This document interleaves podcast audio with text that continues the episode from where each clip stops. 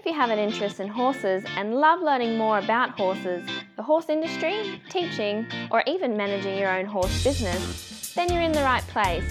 We would love you to join us on our mission, which is to improve the lives of horses around the world through the education of riders, handlers, and trainers. So get comfortable, listen in, and enjoy. Horse welfare and safety are of utmost importance where humans have any interaction with horses. Within the courses at International Horse College, we only utilise methods that promote safe and humane ways of interaction between horses and humans. We only support safe methods of educating riders, handlers, and trainers about horse welfare internationalhorsecollege.com, registered training organisation 31352. Today's guest is Susan McDermott. Susan's a dressage specialist and dressage judge, and I'm sure she's got a great quote for us today. How are you, Susan? I'm well, and yourself? I'm well too. Susan, we're going to start off with a quote. Have you got one for us today? Ah, no pain, no gain. And probably another one I very much believe in is there, but for the grace of God go I. Okay. And and those both those quotes, where did you get them from? Were they influential to you? I think very much in my upbringing, there, but for the grace of God go I, that um, you should always be respectful of other people and generally appreciate what comes your way in life and work hard to achieve things. I, I guess it's about respect and, and earning earning your way through life, being respectful. Okay, okay. All right. Now, thinking about your upbringing, I want you to tell me about your first memory with horses and how you started with horses. My father was posted to Canberra from Tasmania and I wanted to ride, and all the family could afford at that stage was for me to have one lesson a fortnight. So I would go to this English lady who lived opposite Government House, and I'd have my one ride, but I could have more if I rode every you know, all the horses that were labelled difficult horses, and uh, I wasn't a very experienced rider, so a lot of falls followed, which I'm sure the expression "what doesn't kill you makes you stronger happened. So uh, that's how I started, and yeah, that was the, the start of it all. Okay, so you got to ride all the difficult ponies, but but then that's going to uh, yeah make For you strong. extra rides. Yeah, yeah, but then you're going to become a better rider through that. Yeah, it's the sort of thing that we don't we don't recommend that you learn to ride on difficult ponies, but I suppose if you're passionate enough, you just make sure that you get whatever opportunities come before you. Well, it was about if I wanted to ride more than once a fortnight, Mm. then that was the deal. I got to ride those horses for free, but they weren't easy horses. So, and I didn't have a very good skill level, so of course I fell off a lot.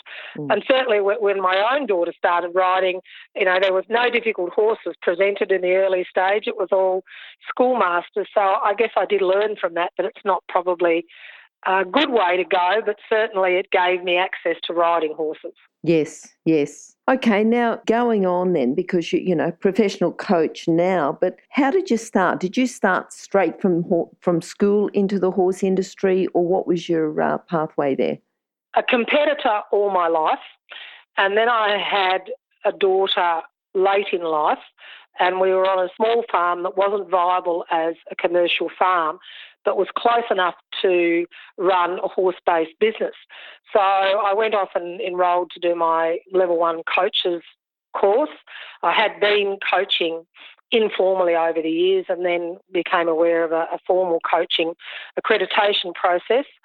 And uh, that would have been about 20, 22 years ago. I started that hmm and went through level one and then latterly did my level two. Okay, okay. Now, for people who are thinking about the horse industry, what core skills or character traits do you think that they need to have if they're thinking about starting a career with horses? The traits you need are traits that tend to come with old age, and that's uh, patience and trying to help people in a way that isn't going to cause offence and trying to educate people and above all trying to make people aware that the horse has to be trained ethically maintained, fed. All, the issues relating to the horse have to be ethical and on a sound basis. And often it's hard when you're young to know how to deal with all those things. And then when you teach, you've also have people's personal problems that come into their ability to ride and train and how they might feel. So a lot of the traits you need are things that you do develop later in life rather than as a young person. Or if you do, you're very lucky, I think, to have those traits as a young person. Yeah, yeah, I think that the more you're in the industry, the more you develop those traits. But I think if they've got semblance and have some sort of idea that they need to develop those traits to be in the industry, I think that's a positive step forward for people. What about people who've influenced you on your journey with horses? A lot of English people. my, you know, the lady I spoke about first at the riding school, she was English, and my friend and mentor was Irish English, who, who relocated to Tasmania.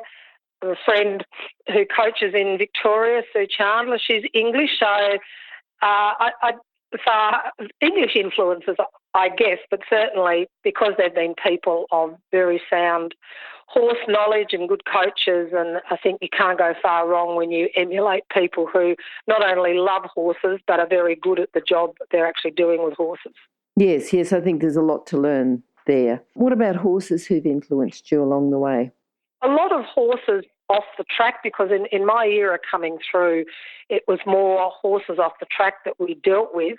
And they really require not specialist knowledge, but those first 12 months you have to have know what you're doing for to make it all work. I guess I think of a horse by the name of Press Statement, who was a very successful racehorse. He won at, at Flemington. And I got him when he finished racing. And uh, like all horses off the track, he started off being quiet for the first month or two. And then certainly he was a huge challenge in terms of everything. And I, must say that if it hadn't been for Sue Chandler's help in those early days, I don't think uh, we would have got there. But certainly, um, he went on to be an FEI horse, and he was a very good horse. He was a good jumper, but he taught me so much about the training scale and, and not taking shortcuts and sticking to the training scale and, and working with coaches of a like mind and, and uh, no quick fixes and, and really methodical. Um, he really did teach me that. When it, by the time he stopped, finished, trying to kill me, when we got to the stage where we could go out and compete, um, and it all started to come together, he was probably the best horse I ever had. Okay. And then was it like your proudest moment when you took him to FEI, or what was your proudest moment? No, the proudest moment was when I handed him over to one of my 14 year old pupils mm-hmm. and I saw him going across the showground doing one times changes. he was doing a pony club hack class. And I think back to how many times when we were first starting changes and I ended up over his neck and on the ground or, you know, or even trying to lead him from point A to point B. I was really proud to see this young person sitting on a horse that and having so much fun and I trained that, so I felt a sense of satisfaction and pride that, that the horse and I managed to survive uh, the experience. Yes, yeah, no, and nice that you created those experiences for that 14 year old student as well. Yeah. Well, I, I think that's where it is, where young riders. Yeah, yeah. Now, what about your biggest challenge? You know, because there's always challenges, there's always ups and downs, and you know, as we sort of move along the journey with horses, um, what's been your biggest one? Do you think? I don't think horses themselves are difficult if we stick to respectful and ethical training and the training scale. I find people can be a little bit challenging when they present, come to you with a horse where those sorts of things haven't happened. And I spend a lot of time trying to fix issues relating to the misuse and abuse of draw reins. And that's a shame. It's a real shame. And I don't know why people feel that they have to do those sorts of things to horses to secure a successful outcome. Yeah, yeah. Well, I was going to move on to talk about common faults and common, I suppose, misdirections that people have. Is that the common one that you want to talk about and how to fix it? Or, you know, what would you like to talk about there? Yes, because you know, draw reins exist in our training manuals as a tool for a particular purpose for a short window of time. But mm. you know, I do have a you do have, I have some show jump riders, and they come, and the first thing I have to do is to try to fix the issues that the draw reins have caused. You can see, you know, when you're a dressage judge and you're watching horses coming in and working, and you can see by the outlines and the contact, it tells a story. And they may not be able to wear them in the competition, but certainly the story is out there looking at you as they go round as to what's been going on in the training. And I, and I don't know why it's become uh, part of our culture for a lot of riders and trainers to feel that they have to rely on these sorts of gadgets to achieve training successes because I don't think they do. Oh, hang on a sec. Let me interrupt to let people know about the horse industry qualifications at onlinehorsecollege.com. If you have a look at the flexible options, there's online theory and the practical components can be completed by video or with a qualified expert in your area. That website again is onlinehorsecollege.com. Okay, thanks. Is that like lack of knowledge that people think that, oh, I've just got to get my horse's head down and then he'll go round and he'll win ribbons? Or what do you think the problem is there? I don't know whether it's sometimes coaches being frustrated with failure to produce an outcome with a rider and a rider wanting an outcome, so therefore it becomes a, an option that the rider will be happy with. And I think if riders were aware, hopefully, of the damage that use and overuse and abuse of these sorts of gadgets can do to the horse, the discomfort, the pain, they probably wouldn't use them, but, but in their defence, they're probably not told that. But I don't believe a coach has an excuse for not knowing that mm. they're not really a viable continuous training tool. Yeah, yeah. All right. Now, Susan, just going on to um, complementary tools that people can use to train to learn a bit more. Have you got a book that you could recommend for our listeners? Uh, look, there's two books I refer to. Um, one is the McLean's book on equitation science because it's logical, it's easy to use and easy to follow, and it's the horse respectful. The other is the German Principles of Training because it has in there every exercise, every problem. So they're my two go to books when I have an issue that I need to work through. Yeah, I think they're fairly sound books. A lot of people, you know, I do ask a lot of people about the books that they use, and um, certainly the German Principles of Training would have to be about the most popular, but the equitation science is a popular one as well. Uh, for me, with the equitation science, I guess I've been involved on and off over the years with Warwick and Andrew and John and McLean and coming over to do horses and break in and and just time and time again, the easiest way is just this system that they have, a lot of it based on Tom Roberts, that is so easy for the horse to understand and easy for the handler or rider to work with and has a really positive outcome with no confusion, no severity, and it just works. I think that's it, isn't it? It's the empathy that you've got to have with the horse, having a look at it from the horse's point of view and doing basing your training on how they learn rather than how you think that they should be trained? I think so. Uh, I think we, we often get tied up in our own emotions, you know, that our horses like to live in single paddocks on their own because we like to see them in a private paddock. But really, they love to have a friend that they can scratch and play with. So one is the horse's perspective and one is the person's perspective, and often they don't marry up. Mm, mm. Susan, what are you looking forward to in the future? Oh, I suppose waking up tomorrow and still breathing. That's something to look forward to. But in terms of horses, I'm continuing forward with my dressage judging, which I can tell you at my age, studying for exams and putting yourself under pressure is not easy. However, I'm thoroughly enjoying it. So going forward with, with continuing a dressage with my judging and education, working with riders and getting them successful outcomes for their goals, uh, whatever that, that might be. That's what I look forward to. Okay. And to do with judging, do you see any change, you know, because you've been judging quite a while, do you see any changes over the period that you've been judging?